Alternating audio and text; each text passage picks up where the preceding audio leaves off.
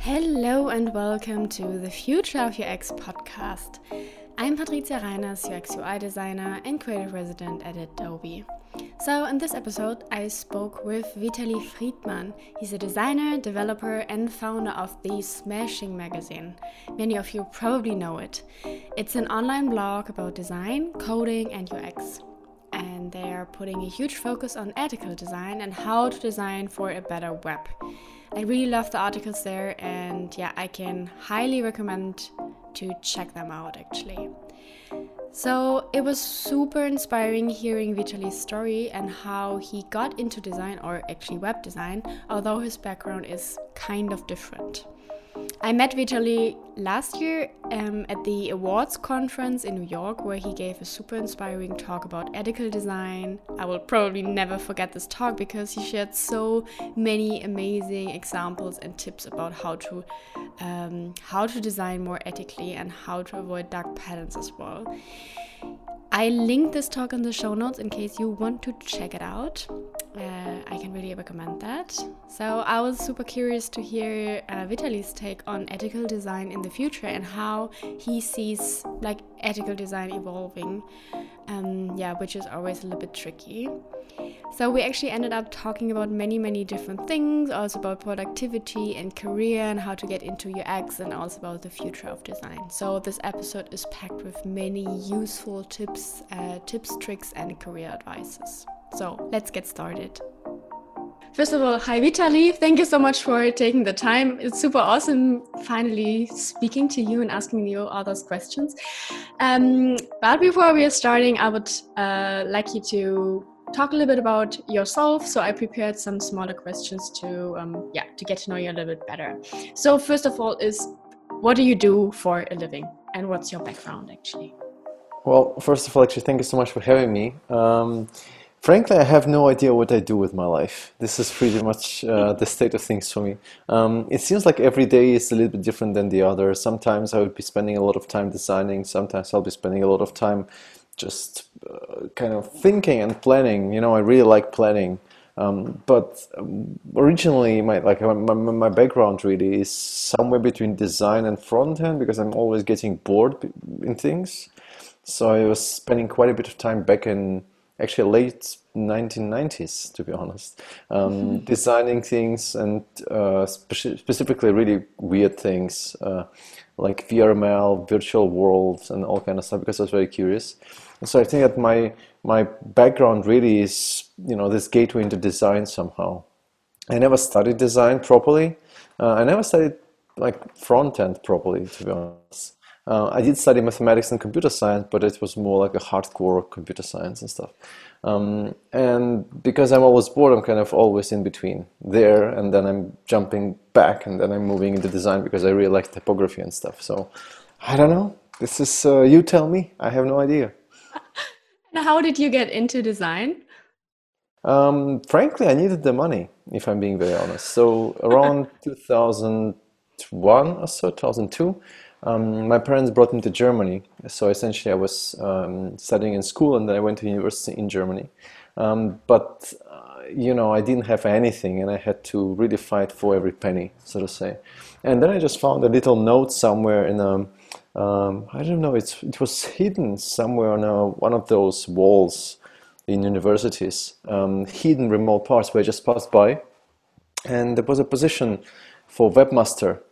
And I had no idea what it means, but I played a little bit in like in late 90s with the web. So I felt like, oh, maybe that's something I could do. Um, and then essentially that was my gateway into that thing. And so we designed and built and um, you know, with CSS at the time already. Uh, I mean, slowly, I think. Yeah, I think so. Um, with CSS already, we actually started building some really, really weird things, tables plus CSS plus a bit of green background. That's me. Wow. Okay. Um, interesting to hear your background story. I, I didn't really know that, so super interesting. Um, so how does a typical day in your life looks like now um, because now you switch like completely to design right so what kind of things do you do usually during the day well you mean like now now or now in general uh, oh yeah no, i mean I think like generally, not only during like Corona time, but like generally. Yeah. I think like one of the most important things I learned from a good friend of mine uh, is this really simple idea of breaking the entire day into three parts. And so for every every given day, I'll be doing three different projects, so to say. Um, and it's not necessarily design; it could be really anything. But uh, the way I structure it really is in chunks of three hours, maybe two and a half hours, and then breaks in between. Um, and that means that before I go to sleep, for example, I usually write down some things I want to accomplish next day, and it's realistic. It's not something like, oh, I really want to change the world or something. No, um, it's uh, just you know my work routine broken down into parts, and essentially that means that in the morning I could be designing, uh, in the evening I could be writing, and in between I could be just you know email and stuff like that. Um, and it's really heavily depends, of course, on the timelines and the deadlines, but it also depends on what I'm interested in, I guess. Um, because sometimes I'm just too passionate to stop. I can't. I just can't stop. So, yeah, that's kind of my uh, my workflow. I guess it's not very structured in terms of, you know, I know exactly what I'm going to do when, but uh, I always plan a little bit ahead of time to be excited enough to get it done well. I hope. Okay interesting that you're sharing your day or divide your day in three parts. Um, that's a really interesting idea. Um, definitely makes sense. Um, so you, I mean, you're talking about like doing design work and writing and those kind of things, but I know that you're also doing like talks and workshops and those kind of things. Um, how did you actually start with that and how how how was this actually like involving how did you integrate that in your like job kind of um, yeah it's actually a very interesting question because for i think for the last decade or so uh, i've been trying very hard to find things that i'm really bad at and then try to get better at this. Um, that could be something like you know choosing wine or like but it's i think it's really important to identify what you are really really bad at. That will, i mean there are many things that everybody is bad at but there are certain things that they're really just horrible at. You know it's really difficult to be better at you know a screwdriver if you need to you know put a pin in a wall or so. But then choosing wine you can be really bad at that. And so i try to find those things and so for mm, quite a while i thought that i'm really bad at speaking i just you know i don't have this kind of presence um, i mean we're talking maybe you know my first i gave my very first talk in 2006 and it was a really bad talk i mean it's still online and i can send you a link it's horrible in so many different ways. And after that, in 2006, I actually stopped for a while because I didn't really enjoy it. It felt like a lot of work. I didn't feel like it was great and, and everything. And so 2006, I stopped. And then eventually, somewhere in 2010 or maybe 2011, um, there was an invitation to a conference, and I was very reluctant for at first. And then I thought, okay, I'm really bad at that, so maybe I should try to do something with it. Um, and I didn't go to coaching and stuff, but I was just really, it was very interesting for me. I remember it because I actually kind of just took a walk and then I was really thinking about what would make a good talk, not in terms of content. I mean, that has to be there as well. But like, what would make a really good experience for attendees to learn something? Like on a very abstract level, not in terms of like, this is a talk and this is a structure and things like that but how would you even want to be you know see somebody on stage and i was thinking about people who i like uh, who are on stage and then it kind of evolved and i really enjoyed it all of a sudden um, it was in switzerland actually in 2011 i believe yeah something like that and i really enjoyed it and i felt like oh wow that's really interesting that's very exciting and you get to meet people and the community and you know i always felt like there is this very important part of mine um, kind of I really want to share, I want to learn, I want to connect, communicate. Uh, I used to be extremely introverted. Now I feel like at times I'm extremely extroverted. That's very strange. Um, but for me, it was really a gateway again. I, really talk about gateways today. But for me, it was a gateway to um, to be able to share what I've learned and learn from others. And so later, then I started doing workshops, which is essentially the same all the things that I learned kind of shared with people, you know, who are coming to the workshops, um, offline or online, doesn't matter. Um, and this is just became a part of what I really like doing. I really like teaching, I guess.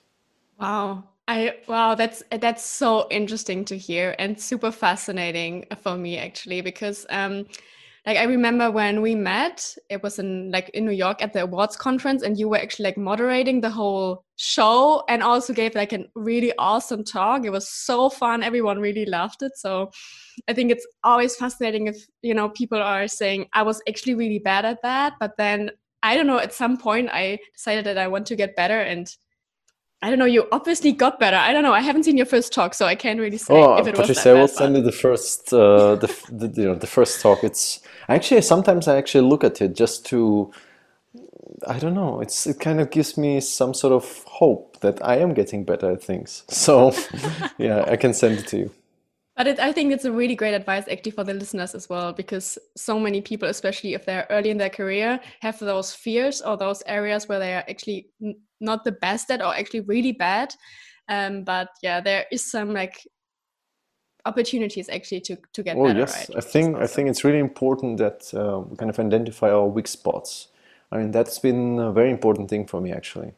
Uh, really, I mean, I think it's just not a matter of really you know tackling them necessarily, but understanding that I'm not really good at this, so I'm not really good at that. Mm-hmm. And this awareness actually helps you to uh, make decisions better because maybe if there is a decision to make, um, you can kind of weigh in your ambition or your interest against you know your you know self-reflection in terms of you know am I really good at this or should I really start working on that? Mm-hmm. I think that's a very important skill to have. Makes absolutely sense. Um, I think really great advice. Um, and I, uh, I honestly really love the like the talk you gave at the Awwwards conference, which I just mentioned, um, because I, I will probably never forget that because you talked about ethical design more or less, or like to how design, how to design for a better web. Um, and I think it was so so fascinating because um, at the moment when we are designing, or like I think many of the people who are listening at the moment can relate to the problems you talked about that we are sometimes like integrating dark patterns or like trying to manipulate the user a little bit. So um, that's actually not the things which we are kind of aiming for. So i was wondering what kind of tips do you actually have um, when it comes to like designing more ethically or like designing for a better web? Do you have some like tips for designers which they can like use right away yeah, I think it's really depends on how you want to frame this discussion because I think when we try to argue with our I mean, it's first of all, we need to kind of roll back. It's not like designers are bad by design, right? Designers and don't want to, you know, make somebody else's life worse, and they don't want to, you know, help businesses profit off weak people and anything of that kind. I think that I mean, maybe I'm just a little bit naive, but I really do believe in the kind of general default human kindness in people. Um, and uh, what we kind of don't know how to do, though, is how to sell ethical design. Mm-hmm. It sounds a bit strange because, you know, it's ethical, it's kind of best practices. Why would you want to sell it? Uh, we try to sell everything else, right? Everything. We try to sell our projects, we try to sell our kind of experience and all books, uh, everything. Um, but I think we really need to learn, and this is probably the main obstacle there and the challenge, uh, how to make a case for ethical design. How can we argue about it, right? Um, and that means that you know one of the really simple takeaways is that this is what I'm trying to do every time I'm talking to a client and every time working with companies that uh, maybe you know really want to boost conversion, but also want to be kind of kind and all uh, I'm asking for just one thing. I need a half a day with a developer um, and preferably designer. Um, and then I need to be able to test the prototype in production on the weakest traffic time ever, probably Saturday morning, right? Because I do need to produce some sort of results. And in many ways, you know, it's not like if, you, if your interface is cleaner, then it's going to sell better, right? But if you have a lot of transparency going on, like where you really make it very clear, um, you know, that you know what the return costs are and uh, what the fees are and so on. And most of the time, you see that you end up with better results, um, and that's actually really shows Um, if you can test your mockup or your design or anything uh, on the weakest time, look out for some sort of uh, indicators that can actually help your manager succeed or get better. Can you boost any business KPIs? And most of the time you can. You just need to understand what it involves. Because there are many hidden costs um, that are involved, like you know return fees and customer support and all of that. And if you can say that your new design actually works better in terms of reducing this cost, not necessarily increasing conversion, these are slightly different things, right? Um, that can be really, really important and can help. And the other thing I think is really important is we shouldn't be afraid of trying things that feel authentic and right and honest. Mm-hmm. Uh, I really do believe that we just need to make a case for it. You can't just come to a manager and say we need to do this because it's ethical. I don't think this is going to work. I think it never worked for me. Um, but you need to kind of frame the problems that exist and the interest that your manager has, uh, which is probably boosting KPIs and some sort of you know promotions or things like that, into a slightly more you know honest, transparent design. And in many ways, there are connections. And they might not be obvious, but this is your job then to find them. Yeah, yeah, absolutely. Um, that makes sense. So re- your recommendation is actually like to argument a little bit from like the business point of view and talk about KPIs. Yes. Um, yeah, I, like I, think. Yeah, I think Patricia. Really, we know how to you know make designs honest and nice and friendly and all. It's just every time there is a you know a new Trello card or a new Jira board card about pop-ups and light boxes, we usually don't question that. And maybe it's not our role to be it sometimes but we are the only you know we, we are the only protection that our customers have against all this horrible stuff that's happening on the web. Mm-hmm. so if you can make a case and say maybe instead of pop-up we should be really thinking about this and come up with some sort of studies. And there are some great resources i can send you later mm-hmm. uh, which actually highlight that, that if you do that the conversion might go up and the performances goes up, goes up as well um, and just make a case. That's very important.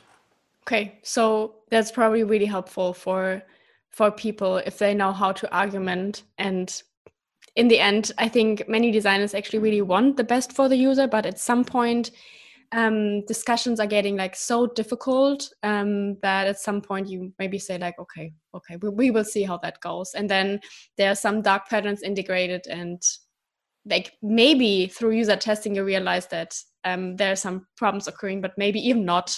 Um, that's also yeah. possible, right? Yeah, that's a great point that you're bringing up here as well, because user testing can make can, can do magic actually. So if you have a chance to talk to your customers, um, it's enough to have let's say maybe four, seven people or so, um, and see how they experience it. Like you will find a lot of time when we actually have this install app prompt at the top, which is just extremely you know annoying most of the time to people um, they will just close it away. And there is, of course, the you know the data will tell you that there there is maybe 0.5 percent, or if you're lucky, one percent of people who actually install the app, right? But then what you really need to test is what if we kill it for one day and measure conversion? Yeah. Right. That's not going to cost you that much. Just pick again a slow day and try that. Um, I think there are many of those things that can be done and tested. And of course, you need to measure right? Because you yeah. can't really track something that you don't measure. So, and that's quite uh, straightforward actually. But I think that in many ways we are just taking a passive role at times, saying that, oh well, we don't want to argue and stuff. Um, I think we actually will make it better for the business if we do argue. But again, this is not something you can convince everybody of. But you know, it's uh, a good try. Yeah, I completely agree. That's definitely a good point um, with the user testing. That makes sense. Like to test different versions and then see if the conversion is like much better or um, like and then argument with that, right? Um, and another uh, point where I'm actually like really excited to hear your opinion about is um, the problem with like you know behavioral design. So many things are. If you see that from the psychological area, you already have those tips and tricks how to guide the users through i don't know different i would say like some kind of patterns you know? For example if you look at like booking.com for example and you see this like little uh, area popping up with like oh three other people are watching that and there's only one room left and um, you don't really know if that's true but the user gets like super stressed and gets like the feeling that they need to buy that. And i'm wondering like from the business perspective it's it's probably really good but like for the user it's really stressful and not the best way. So i'm wondering like how would you what would you actually like consult in those kind of cases? Like for example with not only booking.com but those things. Yeah i think um so this is kind of a long-term game here, right? So I think that Booking.com is not necessarily a bad service. It's not like they have, you know, again, mean designers or so working mm-hmm. there. Um, but the, there is this notion of loyalty that's kind of very important. And I think that people are not stupid, really. It's like we often think that users, they will just click here, they will just click here, or they will just do that, or they will just, you know. Um, but I think that people are really, uh, they understand what is going on. They don't trust our services every time you start talking to customers, they will don't trust all those little badges and things like that. Essentially, they're trying to ignore them, right? And um, while in the past it might have worked really well, right? Uh, when you say, oh, it's only two things left and so on, and of course it's a psychological trick that will still work every now and again.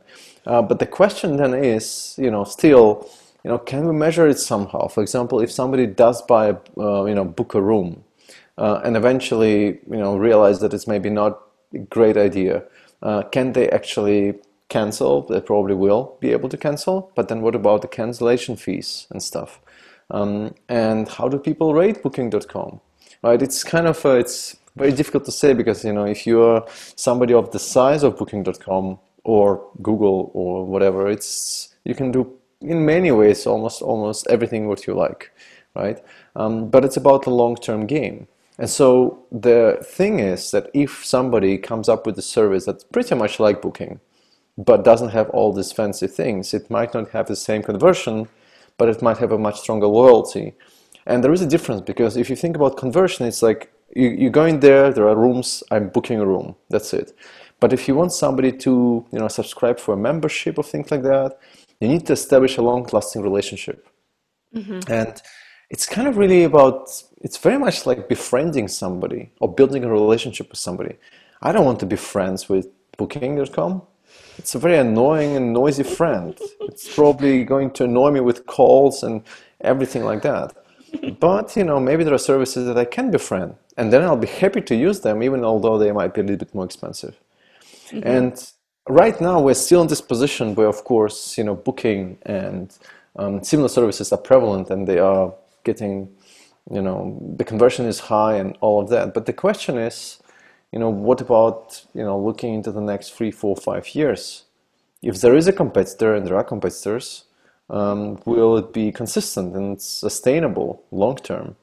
Mm-hmm. That's a question that everybody has to answer on their own, every single company.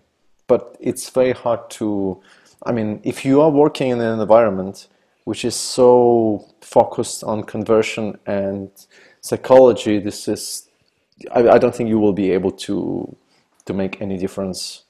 Um, it just you know you'll be able to increase conversion, but you will not be able to make things a bit more transparent. Yeah. Yeah, that makes sense. Um, but I think it, like what you just mentioned about like building relationships, um, and like imagine that kind of firm as a friend, and that's already that really makes a lot of sense because this really relates to like what happens in the future so in the next years so in the next like five or ten years how successful will this company be in the long term? Um, and i'm also wondering like what's your um, what your what's your take on that? Like how do you see the future of the web? What do you think will become important? What's what's really like important from your uh, point of view to keep in mind um, today when we're designing for the web? Mm, that's a very interesting question because you know the future. Who knows about the future? Mm. But I know a little bit about the past, right? And I think it's um, it's kind of interesting to see that over the last decade, the design has got much better.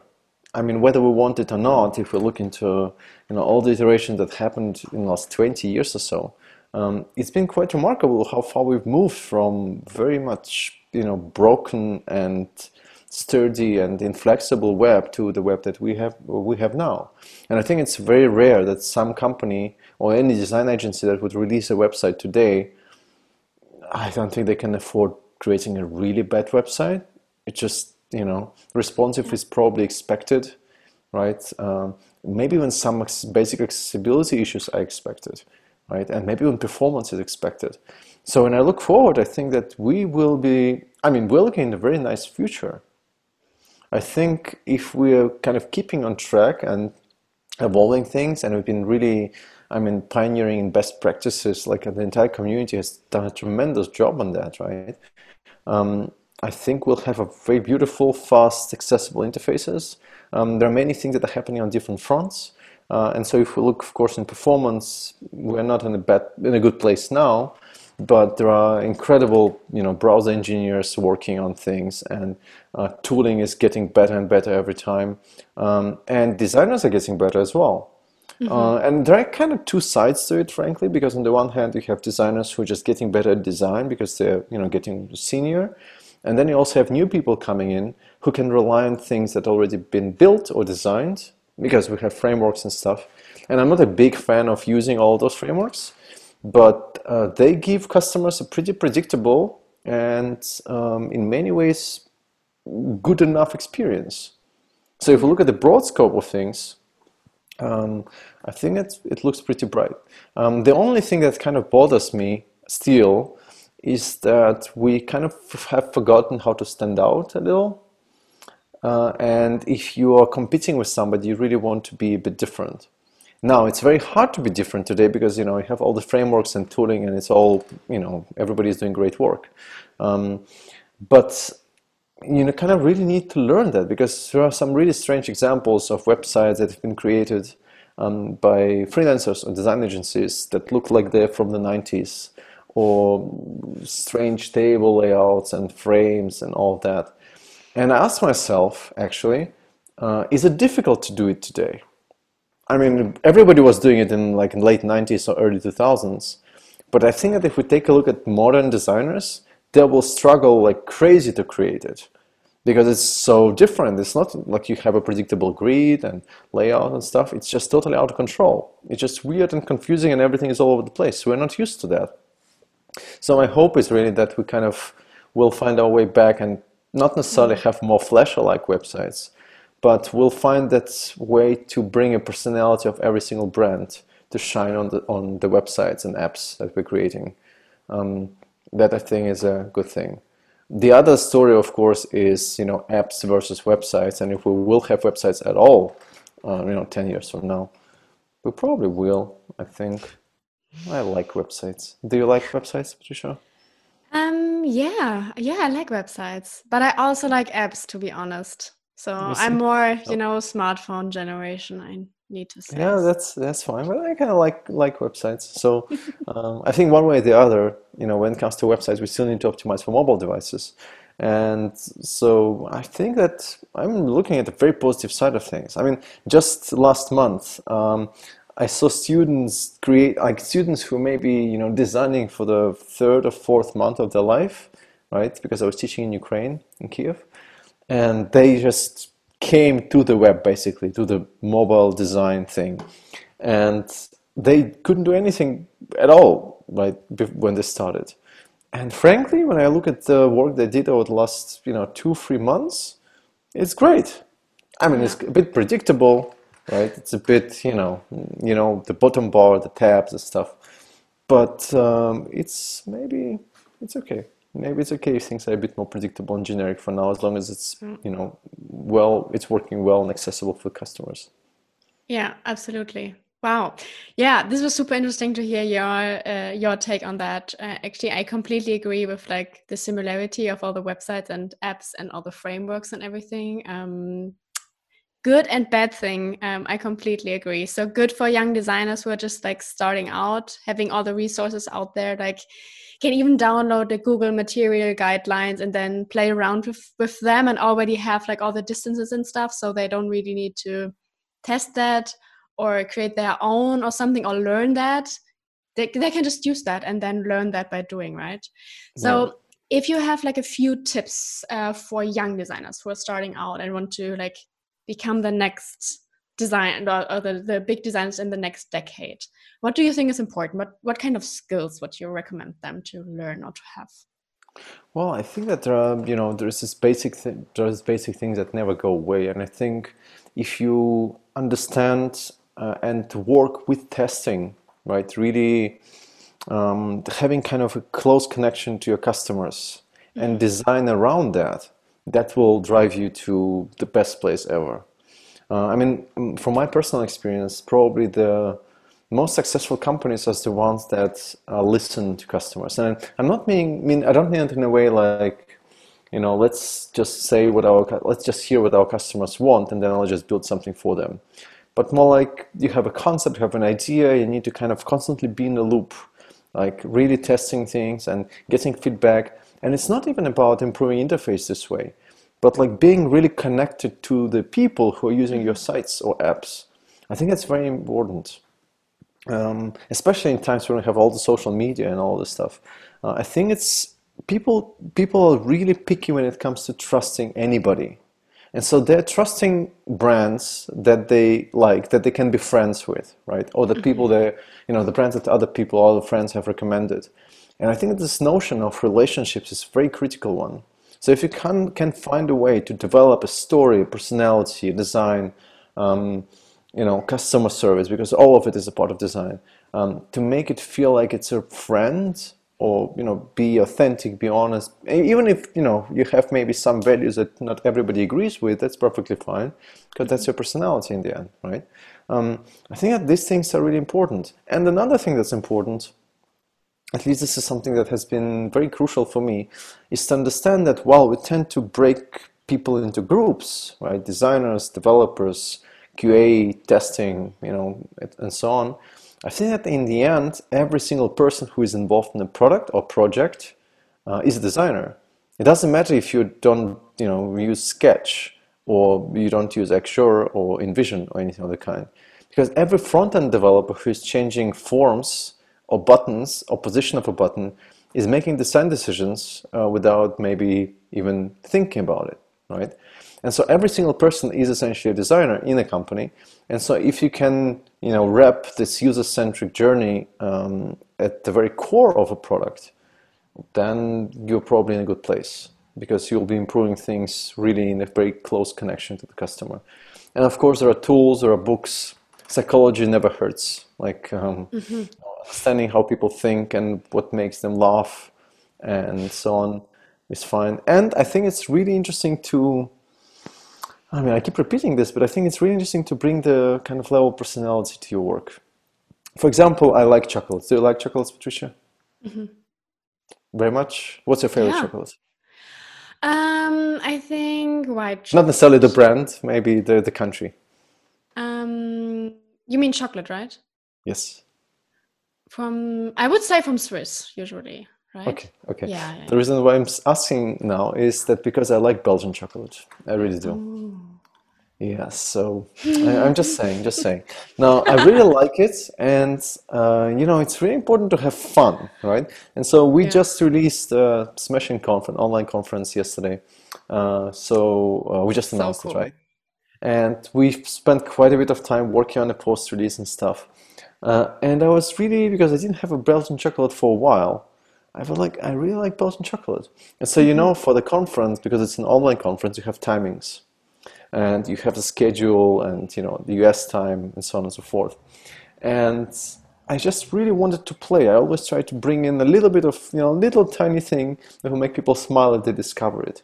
And so there is this, you know, overview of timings. And then there is also a couple of cities like New York, San Francisco, and so on. And then I brought in Antwerp because I went there uh, and I really love Antwerp. Antwerp, Belgium. It's not the capital, obviously, but you know, Antwerp, Belgium. And while all the other ones have uh, flags like American flag, you know, UK flag, and so on, um, I placed the chocolate emoji next to Antwerp. oh, I love that. That's awesome. but the cool thing is, uh, I was looking at people because you know we have heat maps as well generated, and people like hmm? people clicking on the uh, on the chocolate emoji thinking what the hell is this right and then yesterday evening because it's really it's like a, little tiny thing it's maybe i don't know four like i don't know six pixels maybe 8 mm-hmm. pixels right uh, 8 times 8 and uh, so i added a link so if you click on that chocolate emoji in that you know because normally you don't see it it's not underlined or anything it's just an emoji you're getting five dollars discount so you can get your own chocolate Oh, that's awesome. So everyone who listens knows the secret now. yeah, you just need to search for chocolate emoji and then you'll get it. Because you know, I really awesome. miss it. And this is it. There is no you know, it's not like there is a conversion test going on and you know, it's just yeah. fun. And people who discover it, they will not forget it. That's true. That's that's, that's super cool. So I definitely need to check that out. Uh, so you just mentioned the conference, uh, right? You you like announced yesterday. Um, could you talk like super briefly about like how people could uh, participate? How could they join? Um, can you like sign up for that? How does that work actually? Yeah, so we've been uh, kind of looking into online in general for the last few weeks, and it's interesting because many companies really try to replicate the in-person events uh, online. And we kind of looked at the other th side of things. We tried to really, we're interviewing people and talking to people, trying to understand what, um, what a really nice online experience would be. Because when I started talking to people, um, I heard things like webinars and you know corporate and boring and broken software and all those things. And we didn't want webinars. And so we started running online workshops, which essentially is a more you know, relaxed uh, learning experience where you have a, a lot of time with the teacher. Essentially, you take a full day workshop and we split it into five parts, uh, two hours uh, sessions. Um, and they split over you know days or weeks sometimes. So we would have Thursday, Friday, Thursday, Friday, and Thursday, for example. And there's enough, a lot of uh, time for people to talk. There's a lot of time for people to actually participate, and they don't have to chunk the entire, you know, day to that or dedicate to that. And it's also family friendly because you know most of us are in lockdowns at this point now. Mm-hmm. And then we started looking into conferences as well, and we designed a totally new experience where the important bit, I guess, is. Um, that speakers are doing something interactively live with the audience it's not just a talk. It's like you really, I mean, the this is the goal of it. Uh, you really have to do something interactive. So audience has to be has to feel like it's a very important part of it, right? Awesome. Um, and a couple of other you know things. But yes, we did announce it. It's happening in June 9, 10th. Mm-hmm. Um, Antwerpen time between 5 p.m. and and 12 uh, and 10 p.m. I believe. Okay, awesome. So I think like you, you can all find that on the Smashing Magazine's uh, website, sure. probably Twitter. Dot com. I will link well. that in the show notes so people can check Perfect. it out as well.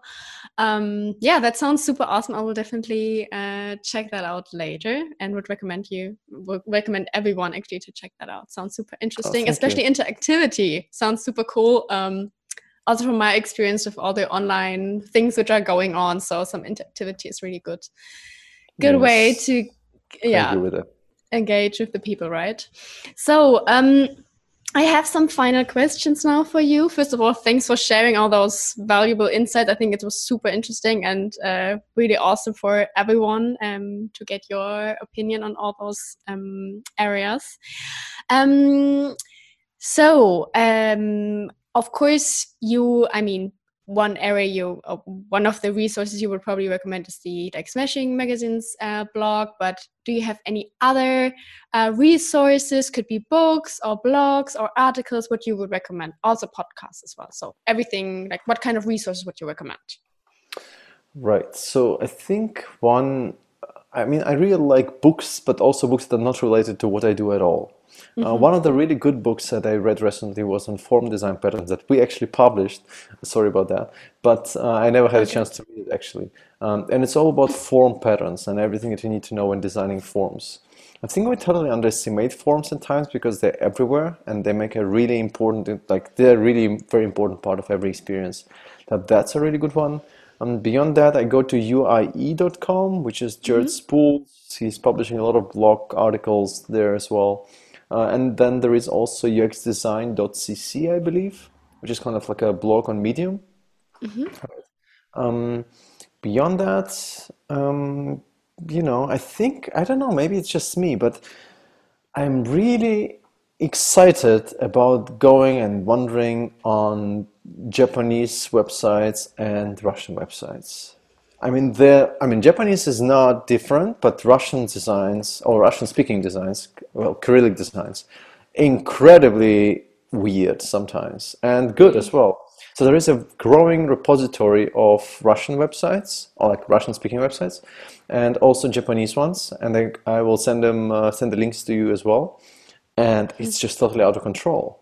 Now, for me, this is the inspiration pure. I mean, it's not necessarily like everything is great or everything is bad, of course, but you will find things that you will never even imagine in your life. And if you want to break out of your creative block, you just go to five of them and that's it right so wow. and i always like kind of looking for patterns there maybe there are certain things that they did well or not so well and it's just crazy i mean for me these two are you know if i'm bored this is much better than tiktok or instagram together okay that's awesome I, ne- I need to check that out because i can't imagine something better than instagram and tiktok okay yes so totally I need to check that out.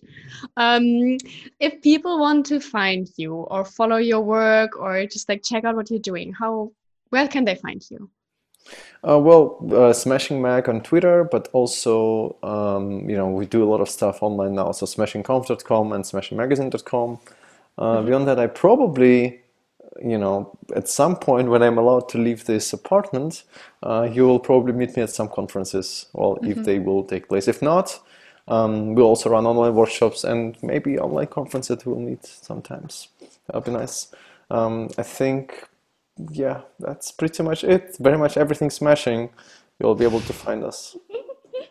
that sounds awesome. So really easy to find. I guess a lot of people already know you probably from like all the things you did online. Um, so yeah, awesome. Thank you so much for for your time and everything. It was awesome speaking to you, and thank you for all those insights as well. So thank you thank, very much, Vitaly.